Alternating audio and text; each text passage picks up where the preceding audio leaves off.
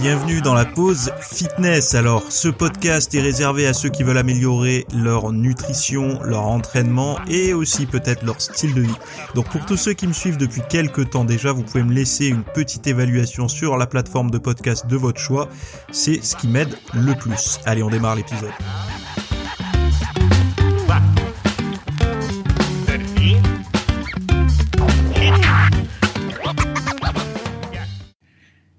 Salut à tous, j'espère que vous allez bien. Nouvel épisode aujourd'hui. On va parler de glucides, de régime, de jeûne, de rôle de l'ADN dans les selles, euh, de tout un tas de choses comme ça. Euh, alors j'espère que vous avez passé euh, un bon week-end. Moi j'ai eu la, la, belle famille et ça s'est très bien passé. sauf que comme d'habitude je mange toujours un peu plus en famille. Et là, j'ai mangé. Qu'est-ce que j'ai mangé? Tiens, j'aime bien en parler parce que les gens aiment bien savoir et puis ça permet de de désidéaliser les gens que vous entendez en podcast. Euh, alors, on est allé manger au restaurant. J'ai choisi. Alors, comment ils appelaient ça? Des tacos de canard. Donc, c'est un, un, restaurant qui, qui, qui est au bord d'un lac à côté de chez moi, donc euh, qui est. Euh, alors, c'est rien de. C'est pas guindé du tout. Hein, c'est normal comme restaurant. Et euh, c'était des espèces de petits tacos avec euh, du canard euh, effiloché à l'intérieur. Donc j'ai juste pris ça comme plat avec un café. Euh, et hier, on avait après, en, ah oui, après les, la famille est partie, on a eu un, un anniversaire d'une filleule. Et là, par contre, ça a été euh, gaufre et j'ai mangé une glace et et, et du gâteau au chocolat. Voilà. Donc, euh, donc bon petit bon petit week-end, euh, euh, surtout le dimanche. Et en fait, juste pour dire aussi pour ceux qui sont en IUT, licence, euh, sciences de l'énergie, prépa ou école d'ingénieur, mon beau-père vient d'ouvrir, euh, vient d'ouvrir, vient d'écrire un ouvrage qui s'appelle Thermodynamique. Hein, Jean-Pierre Dumas, Thermodynamique. Euh, vous avez des exercices, etc. C'est dans la collection De Boeck supérieur. Donc euh, voilà, il vient juste de sortir. Donc si ça vous intéresse, si vous êtes en IUT ou licence, ou que la thermodynamique c'est quelque chose euh, euh, qui fait partie de votre quotidien, enfin dans votre travail ou dans vos études ou autre, eh bien il y a ce, bouquin et, voilà quoi. Donc vous pouvez aller voir. Je vous mettrai pas le lien, mais bon, il est assez simple à trouver. Vous tapez thermodynamique Dumas D U M A S et vous le trouverez assez facilement. Donc voilà, parce que je pense qu'il sera pas invité sur les plateaux de télé comme ceux qui écrivent des des, des, des romans et tout ça. Donc je lui fais un peu de promo dans le podcast, surtout que ça parle de science et de thermodynamique qui peut intéresser certains des auditeurs, parce que je sais qu'il y a beaucoup d'étudiants qui m'écoutent. Bref, on démarre le podcast. C'est parti. Donc, euh, il y a glucides et glucides. Donc, c'est un article de euh, Nutrition Fact. D'ailleurs, j'ai vu que le, le, le, comment dire, il y a une guéguerre entre Nutrition Fact et euh, ceux qui sont pro diète carnivore. Euh, bon, on aime bien les débats en 2023 euh, enfin en tout cas créer des, des guerres pour euh, ça, ça rapporte toujours de l'audimat enfin de l'audience à, à l'un et l'autre hein, donc euh, n'y voyez pas un gagnant ou un, ou un vainqueur dans les clashs les deux gagnent toujours. C'est-à-dire que ça c'est c'est nous on a l'impression qu'il y a un gagnant et un vainqueur mais un gagnant et un vainqueur. Je suis fatigué ce matin. Un gagnant et un perdant. Bref. Bon il y a des glucides et des glucides. Qu'est-ce que ça veut dire? Ça veut dire en gros qu'il y en a qui seraient mieux que d'autres. Donc voilà ce que j'ai tiré de cet article.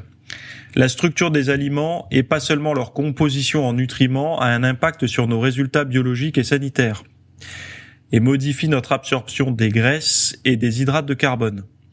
Une absorption trop rapide des glucides après un repas à index glycémique élevé peut déclencher des changements hormonaux et métaboliques susceptibles de favoriser une alimentation excessive.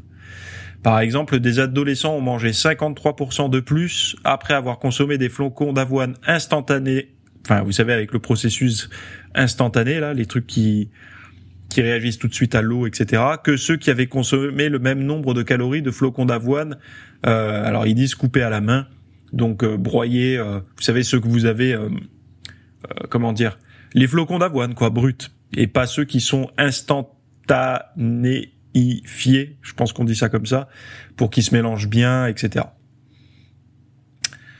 Donc déjà tous les process comme ça que vous avez euh, pour améliorer la dissolution d'un produit, forcément, ça améliore aussi sa digestibilité. Donc on va se retrouver avec un, une glycémie qui va être beaucoup plus rapidement perturbée que sur des produits bruts, quoi.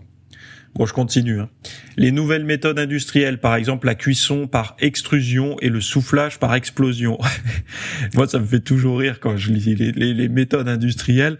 T'as limite l'impression que c'est... En fait, ça fait vraiment euh, comme dans, les dessins animés quand ils mettent les grosses lunettes là et qu'ils mettent une goutte de produit vert dans une fiole rouge et que pam, ça explose. J'ai toujours l'impression que c'est comme ça dans l'industrie agroalimentaire, que c'est vraiment... Et puis après, nous, on se retrouve à bouffer le machin, quoi. Enfin bon utilisées pour créer les céréales, donc les nouvelles méthodes industrielles utilisées pour créer les céréales du petit déjeuner, accélèrent la digestion et l'absorption de l'amidon, ce qui provoque une réaction glycémique exagérée, même si le produit ne contient pas de sucre ajouté. Euh, donc euh, c'est ça aussi qui est intéressant parce que je sais qu'aujourd'hui encore beaucoup de personnes euh, et, à juste titre hein, regardent la quantité de sucre ajouté sur le tableau des ingrédients, des, enfin de tout ça sur un produit. Et, euh... et désolé, je baille alors que je suis en train d'enregistrer un podcast. C'est relativement rare ça quand même. Hein. Là, c'est ça, ça traduit bien euh, les les dormir sur le matelas du salon. Bref, euh, qu'est-ce que je voulais, qu'est-ce que je racontais? Oui, euh, on n'est pas habitué à, à, à lire euh, ce genre de choses parce que c'est vrai que ceux qui font attention en règle générale ils disent mais il n'y a pas de sucre ajouté dans ce produit donc c'est bien. Et en fait la modification industrielle des glucides eh ben même en l'absence de sucre ajouté vous vous retrouvez à avoir des réactions glycémiques exagérées. Parce qu'en fait ils ont tellement modifié la structure euh, de, de, de l'aliment donc là pour le coup des céréales du petit déjeuner que même si vous ajoutez pas de sucre et le truc il se digère tellement rapidement vous savez, c'est un peu comme, euh, j'aime pas prendre cet exemple parce que j'aime pas taper sur les boulangers, mais c'est un peu comme le pain blanc, quoi. Dans le pain blanc, logiquement, enfin, je crois pas, il n'y a pas de, sucre ajouté. Vous avez de la farine, de l'eau, euh, certainement du sel, enfin bon, euh, et de la du levain ou de la levure ou je sais pas comment on appelle ça. Mais il n'y a pas de sucre ajouté. Et pourtant, vous avez une glycémie qui est hyper, enfin l'IG d'une baguette blanche est hyper élevé. Donc là, l'absorption de l'amidon avec les nouvelles méthodes industrielles peut provoquer des réactions glycémiques exagérées, même en l'absence de sucre ajouté. Ensuite, euh, le blé râpé. Alors, je sais pas ce qu'ils appellent le blé râpé, mais on imagine que c'est du blé euh, qui n'est pas euh, mixé ou je sais pas quoi. Donc, donc le blé râpé et les spaghettis contiennent le même ingrédient, donc le blé, mais les céréales pour petit déjeuner ont un indice deux fois plus élevé que les pâtes. Donc le blé râpé, je pense que c'est le blé euh, mis sous une forme euh, plus, euh, on va dire, plus malléable pour le, les, les céréales du petit déjeuner. Donc c'est la même chose, Sauf que euh, ben, quand vous allez le manger, il va pas se passer la même chose. C'est-à-dire que les, les spaghettis qui sont pas... Euh, alors je crois que les, les l'IG des spaghettis, c'était les numéros 5 qui étaient calculés dans le bouquin que j'avais, qui étaient plutôt raisonnables. Mais bon, encore une fois, c'est tout dépend de la cuisson, de ce que vous mangez avec. Mais bon, bref, voilà. Donc les aliments à faible indice glycémique peuvent nous aider à nous sentir rassasiés plus longtemps que les aliments équivalents à un indice glycémique plus élevé. Euh, et en comparant le nombre de calories consommées au cours du déjeuner trois heures après un petit déjeuner composé soit de flocons d'avoine rapide, donc instantanéisé là, soit du même nombre de calories de flocons de maïs, soit simplement d'eau, les chercheurs ont constaté que les personnes du groupe flocons d'avoine se sentaient nettement plus rassasiées. Alors, flocons d'avoine rapide, euh, je sais pas si c'est instant. Je sais pas, j'ai un doute et avait moins faim, qu'elle mangeait ensuite nettement moins au déjeuner, tandis que les, groupes flocons de maïs mangeaient autant que le groupe eau seulement qui avait sauté le petit déjeuner. Ah, parce que les flocons de maïs a un IG plus élevé. Attendez, je vais essayer de vous, vous donner cette information parce que ça me ça me turlupine. Euh, comparer Euh... Non, c'est euh... non, c'est flocon d'avoine tout court. C'est pas ils ont ils ont modifié rapide, mais c'est flocon d'avoine tout court. Euh, donc c'est flocon d'avoine le, le, le best quoi. Après encore une fois, je dis ça pour euh, les gens qui qui achètent peut-être des, des, céréales pour leurs gosses, mais logiquement, adultes, vous en mangez plus de ce genre de choses. Enfin, j'imagine. Vous mangez plus de céréales du petit déjeuner de type, euh, bah, je vais pas dire les marques, mais de les marques classiques des enfants. À la limite, vous mangez quoi? Un petit muesli fait maison et, en, pas un muesli tout fait. Faites gaffe. Hein. Les muesli tout fait, c'est gavé de sucre. Mais un muesli que vous faites vous-même ou des flocons de sarrasin en porridge, des choses comme ça. D'ailleurs, c'est ce que je fais moi en ce moment. Flocons de sarrasin en porridge. Bon, allez, sujet suivant. Euh, régime DASH versus régime cétogène. C'est pas un combat de lessive, c'est un combat de régime. Donc un essai clinique de l'université du Michigan publié dans la revue Annal of Family Medicine a révélé que le régime cétogène riche en graisse et pauvre en glucides est plus efficace que le régime DASH. Donc euh, DASH veut dire euh, Dietary Approach euh, to Stop Hypertension, recommandé par l'American Earth Association pour améliorer la santé des adultes obèses hypertendus, diabétiques ou prédiabétiques. Au cours de l'étude de 4 mois, les participants suivant le régime cétogène ont enregistré une plus grande baisse de la pression artérielle systolique et du taux d'hémoglobine glyquée. Donc ça, c'est un marqueur pour le diabète. Hein. Ah bah c'est écrit après. Un marqueur de la glycémie et ont perdu plus de poids. Donc ce régime pourrait donc offrir une meilleure approche pour lutter contre l'obésité, l'hypertension et le diabète, des problèmes de santé courants en France. Euh, oui, oui, oui. Là, euh, alors, la diète cétogène, il faut vous dire une chose euh, qui n'est, qui est, en fait, même ceux qui font la diète carnivore là actuellement, alors c'est, en France, ça prend pas hein, la diète carnivore. Il y a quelques quelques personnes. Moi personnellement, c'est pas quelque chose qui m'intéresse, mais c'est ni plus ni moins qu'une espèce de diète cétogène. Sauf que, alors ceux qui font la diète carnivore vont me dire pas du tout. Mais parce que euh, il y a dans la, la, cétogène va y avoir des avocats, etc. Bon, la diète carnivore ou la diète cétogène, globalement, c'est protéines, graisses, etc. Mais bon, rien à voir. Euh, donc, ce genre d'approche, et d'ailleurs, il y a des problèmes avec ça, même dans les énoncés. Pourquoi euh, il y a des problèmes? Parce que euh, il y a une espèce de résistance encore dans l'esprit des gens par rapport à la consommation d'œufs, par rapport à la consommation de viande. Je vous parle uniquement du point de vue santé. Hein. Euh, de poisson, de protéines en fait, pas de viande particulièrement, mais de protéines. Et euh, si vous voulez, même quand ils essayent de regarder, euh, la dernière fois je regardais euh, justement des, des, des, régimes, les pour, les contre du régime, euh, je sais plus si c'était cétogène ou carnivore d'ailleurs, un article qui en parlait. Et en fait, ils mettaient euh, les avantages et inconvénients, donc c'était sur un site de santé. Et dans la case inconvénients, ils mettaient à la fin euh, euh, problème écologique. Mais en quoi, en quoi l'écologie directement impacte la santé? Alors je sais que vous allez pouvoir me dire oui, mais si parce que, mais non, mais je parle, euh, euh pardon, directement, c'est-à-dire comme le, les glucides à IG élevé par exemple. Ça, c'est un impact direct pas un truc euh, genre euh, phénomène en cascade à long terme, moyen terme.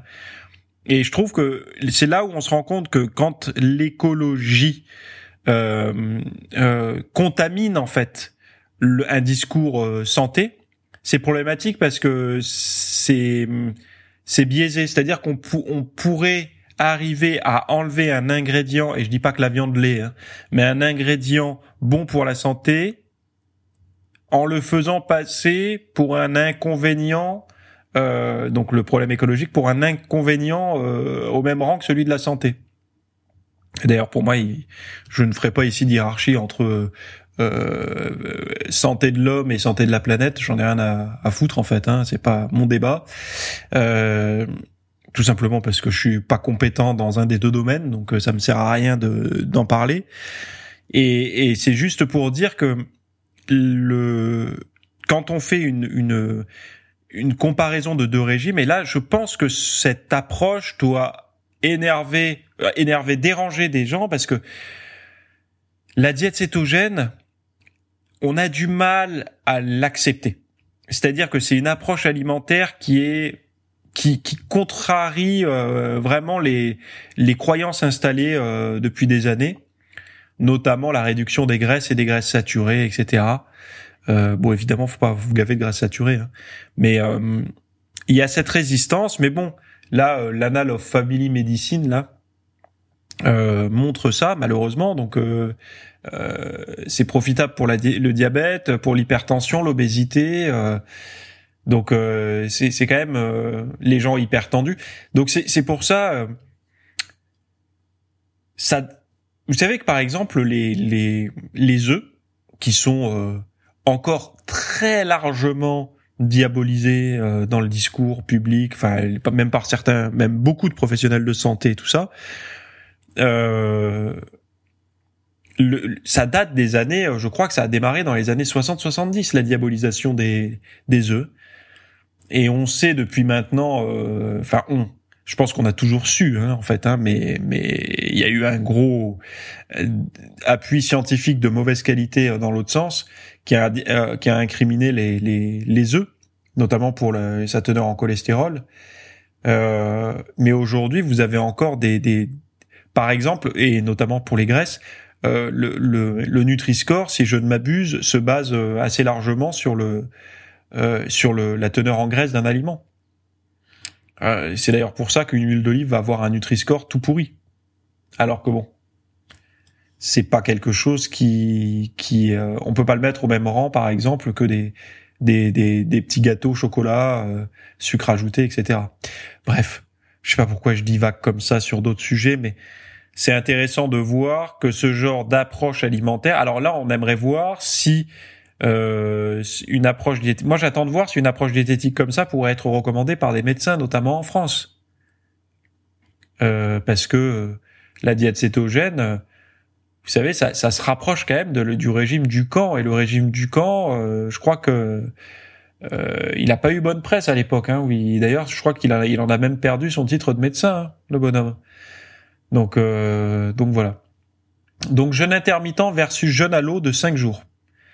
Euh, donc à l'eau, à l'eau à boire. Hein.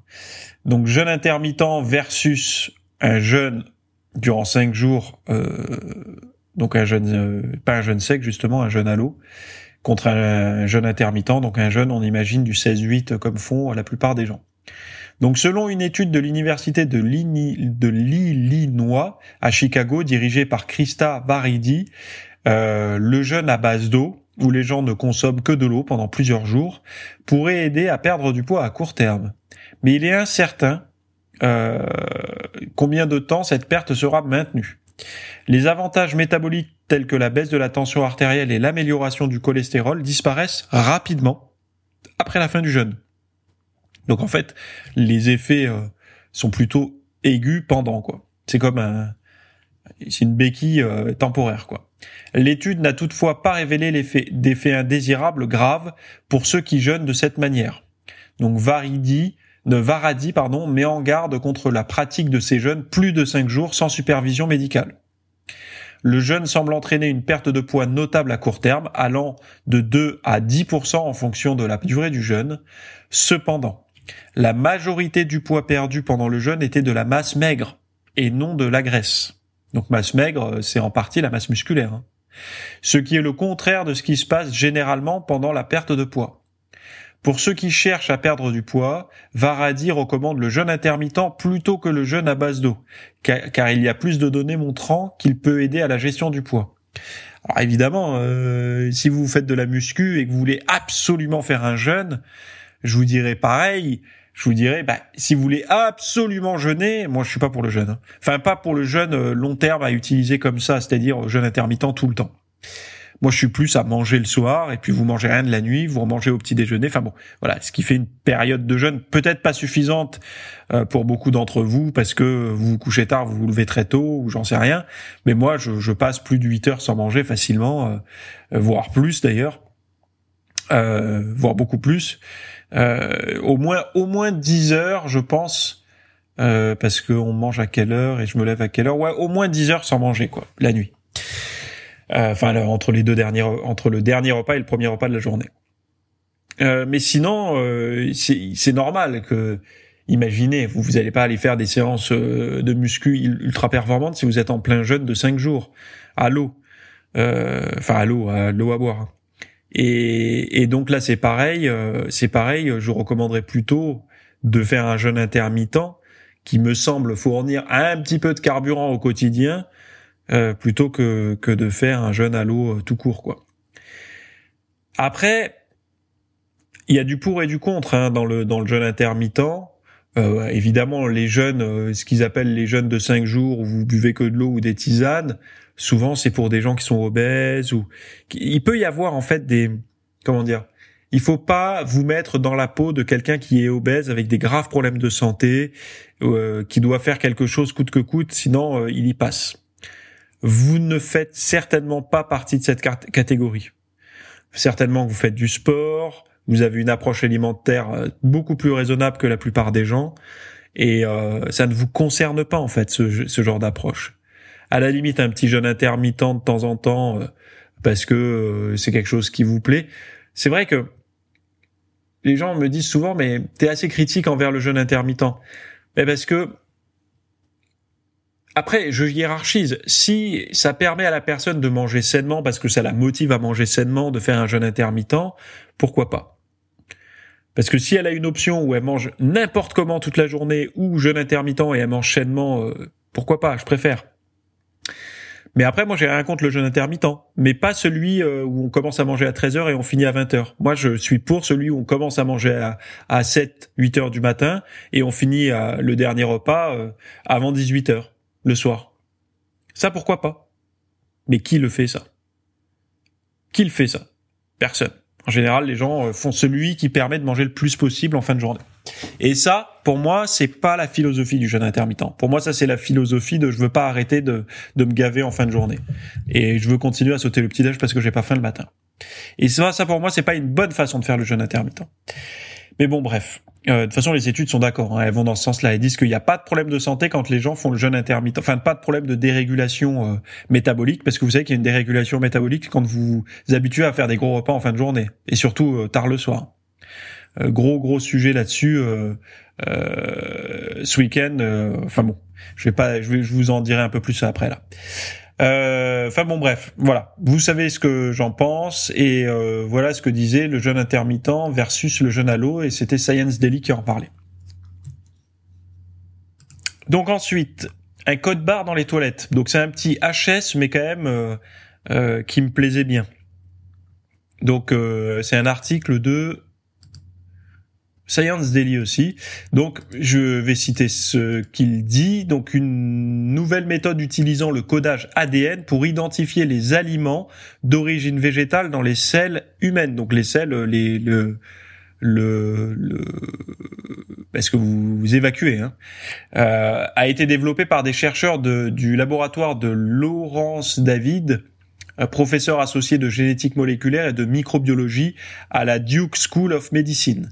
Le marqueur utilisé est une région de l'ADN que les plantes utilisent pour euh, alimenter les chloroplastes, appelés TRNLP6. Cette technique permet non seulement de déterminer ce qui a été consommé, mais aussi les quantités relatives de certaines espèces alimentaires. Alors, moi, ce qui me plaît là-dedans, bah, ça, c'est pas ce qui se dit hein, dans l'article, mais moi, j'essaye de voir le futur avec une technologie comme ça. Moi personnellement, est-ce que vous savez aujourd'hui le biofeedback, euh, c'est-à-dire le biofeedback, c'est en partie euh, euh, les, montres connectées qui vous donnent le pouls, la, quantité d'oxygène, etc. Bientôt, on l'espère, le, le, le, taux de sucre, donc la glycémie, etc. Donc on s'intéresse à ça mais on n'a pas d'analyse des selles en temps réel. C'est-à-dire que vous pouvez faire analyser vos selles, vous envoyez euh, vos selles euh, dans une petite boîte euh, à un centre qui vont vous dire. D'ailleurs, je crois que c'est même un test qui à 50 ans vous le faites de manière. La Sécu vous envoie la petite boîte de manière automatique pour voir les, les s'il n'y a pas des, des, des, problématiques et pour aller explorer un peu plus loin. Euh, mais c'est vrai que ça peut être intéressant, il me semble, d'avoir un biofeedback de ce qui traîne dans les selles. Et ça, euh, les WC du futur, je pense que ça pourrait être intéressant. en termes de prévention, c'est quand même cool, quoi. Vous allez faire un numéro 2. Donc vous allez au cabinet, vous faites votre numéro 2, et sur un petit écran, vous reliez directement à votre téléphone pour garder euh, chacun de l'intimité. Euh, enfin, voilà. Vous allez avoir, euh, pas un résumé, mais vous dire, oh bah voilà, teneur en fibres, teneur en eau, teneur en graisse, teneur en protéines. Alors faut faire attention, hein, parce que si c'est relié à des à des machines euh, euh, comment dire, genre des passes sanitaires ou des trucs comme ça, euh, euh, ils vont vous dire vous avez mangé trop de viande, taxe écologique. Mais bon, dans le futur, moi ça m'intéresse d'avoir le, le, du biofeedback sur mes selles sans avoir besoin de passer par un labo, mais qui a un capteur qui puisse détecter. Je trouve ça intéressant en fait. Alors je sais que ça, là, je sais pas à quelle heure vous m'écoutez, mais c'est peut-être pas très euh, agréable à, écouter si vous m'écoutez en, prenant le petit déj. Mais bon, ça reste quand même du, du, du feedback. Par exemple, est-ce que ça pourrait dire, ben, euh, vous avez évacué, je sais pas moi, l'équivalent de tant de grammes d'acide aminé, ce qui potentiellement veut dire que vous avez mangé dans les 36 euh, heures dernières tant de, de viande, de poisson ou autre. Est-ce ça? Et puis en fait, vous pouvez voir ce qui reste ce qui sort des moments où vous assimilez mieux, moins bien, etc. quoi. Et puis potentiellement aussi euh, quelque chose de très intéressant, avoir des infos sur le microbiote. Vous imaginez savoir euh, ce qui peuple vos intestins et ce qui et, l'algorithme pourrait vous dire bah du coup vous avez besoin de de tels probiotiques, de telles souches ou alors euh, si vous préférez consommer des aliments, euh, mangez plutôt je sais pas de la choucroute et des yaourts bifidus pendant cinq jours pour repeupler. Enfin, imaginez un futur. Enfin, c'est ça, c'est qu'aujourd'hui on a du mal à voir le futur de manière attractif. C'est-à-dire que on se dit il va faire de plus en plus chaud. Alors je pense que selon où vous habitez en France, vous en rendez pas trop compte. Mais quand on habite dans le sud de la France, il fait chaud.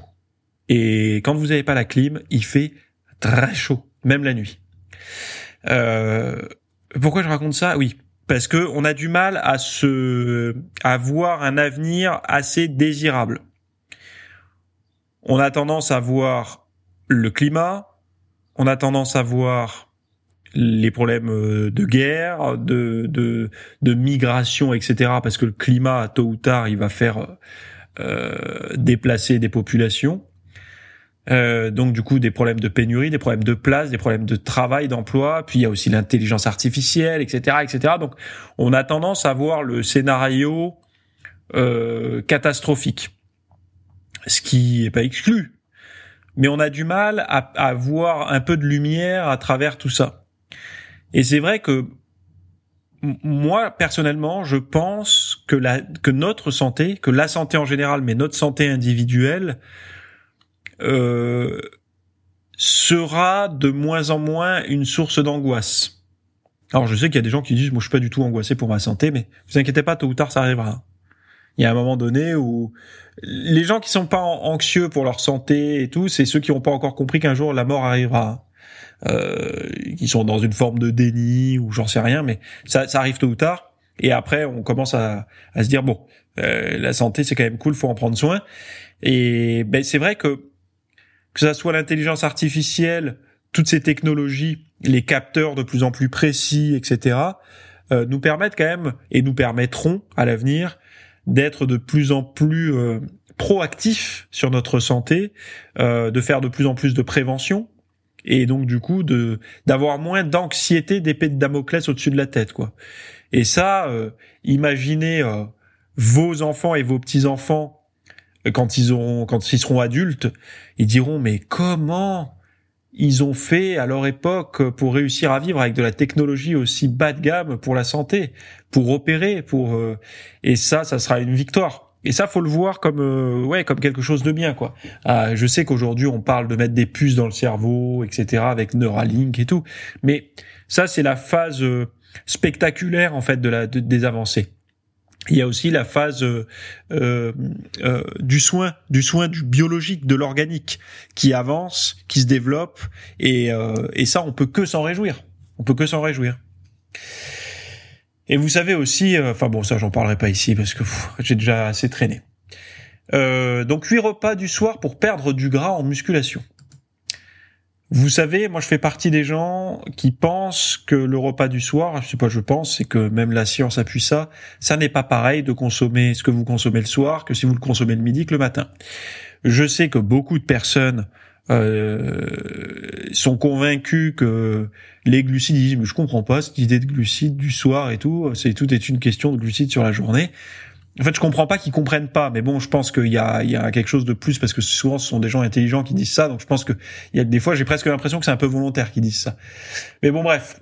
Euh, donc je vous ai fait un post là-dessus et euh, il y a même des, des, des, chiffres qui sont presque des chiffres. C'est pour ça que j'ai même récupéré, vous allez voir, une image un peu marketing, vous savez, du téléachat où il y a une personne obèse qui devient maigre là tout de suite. Euh, donc un gif animé, je vous l'ai mis là dans le... Vous allez voir le lien, vous verrez. Euh, et il y a même du texte qui ressemble à... Ça pourrait être un discours purement marketing, faussement euh, efficace, etc. En fait, pourquoi 99,5% des personnes échouent dans leur régime? Vous pourriez vous dire, mais 99,5%, ça c'est vraiment le truc marketing à fond euh, pour pour pas dire que tout le monde échoue.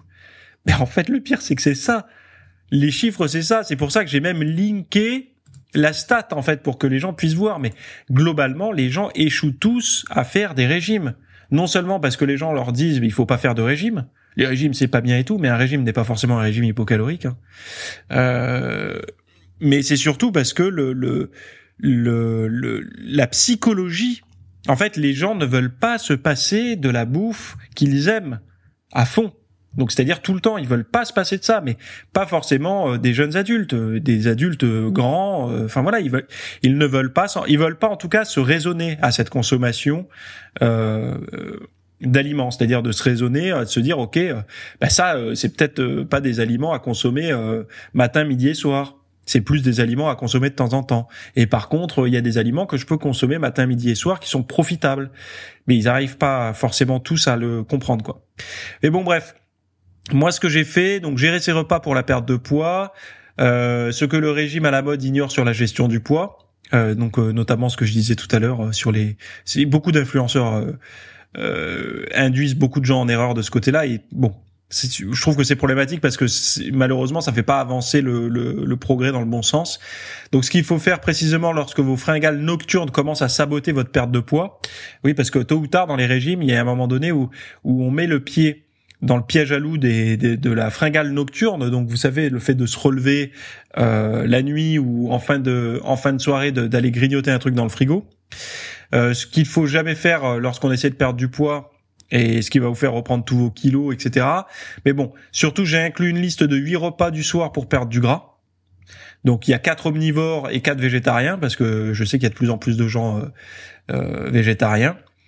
Une méthode pour les dîners légers, etc., qui augmente vos chances de perdre du poids, mais sans, sans aller vous coucher avec la faim au ventre. C'est ça le. Parce que le but, c'est pas d'aller vous coucher avec le ventre, d'avoir la dalle, parce que ça, ça marche pas. Et, donc du coup voilà. Donc tout ça s'est tourné autour du repas du soir. Allez voir le lien. Euh, déjà, même si vous faites sans faire de régime, là si aujourd'hui vous voulez pas faire de régime, vous faites voilà, vous mangez un peu euh, ce qui vous plaît. Essayez d'inclure au moins ces huit repas dîners, euh, ces huit repas dîners, ces huit dîners euh, pour sécher. Déjà commencez avec ça et vous allez voir que vous allez tout doucement dégonfler un peu. Et c'est important parce que vous allez voir que ça vous permettra de vous mettre le pied à l'étrier. Alors je sais que le dîner c'est le repas le plus difficile à modifier, mais si vous arrivez à modifier celui-là, déjà ça serait cool. Et, euh, et laissez faire un peu la nature comme ça. Déjà vous allez vous réveiller, vous allez avoir peut-être une meilleure énergie, etc. Mais c'est surtout que si vous en même temps de ça vous faites du sport et notamment de la muscu, bon bah c'est là où vous allez voir la plus grosse différence sur votre physique quoi vous verrez que le, physique va vraiment commencer à, se modifier quoi. Parce que souvent les gens me disent ouais mais moi je fais la diète et tout ça marche pas. Eh, tu fais la diète mais au niveau de tes ratios caloriques euh, c'est où qu'il y a le plus il y en a le plus et là où tu manges le plus? Ah mais souvent le soir c'est ça ça ça. On se rend compte que le soir finalement c'est que c'est que le, le, bouquet final euh, du matin et du midi quoi. C'est-à-dire que le matin ils ont mangé léger, le midi ils ont mangé moyen et le soir ils mangent beaucoup. Et ça euh, ben, même en faisant la diète, ils comprennent pas que c'est ça qui leur pose problème et qu'il y a des solutions pour pas avoir faim tout en mangeant léger le soir. Donc on en parle. Allez voir les liens dans les notes et, et, voilà, vous, vous aurez euh, toutes ces infos.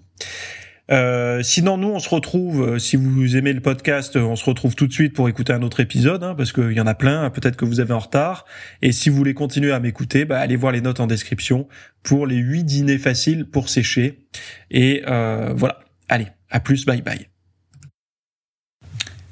Merci d'avoir écouté cet épisode. Alors, avant de partir, j'avais juste quelque chose à vous partager.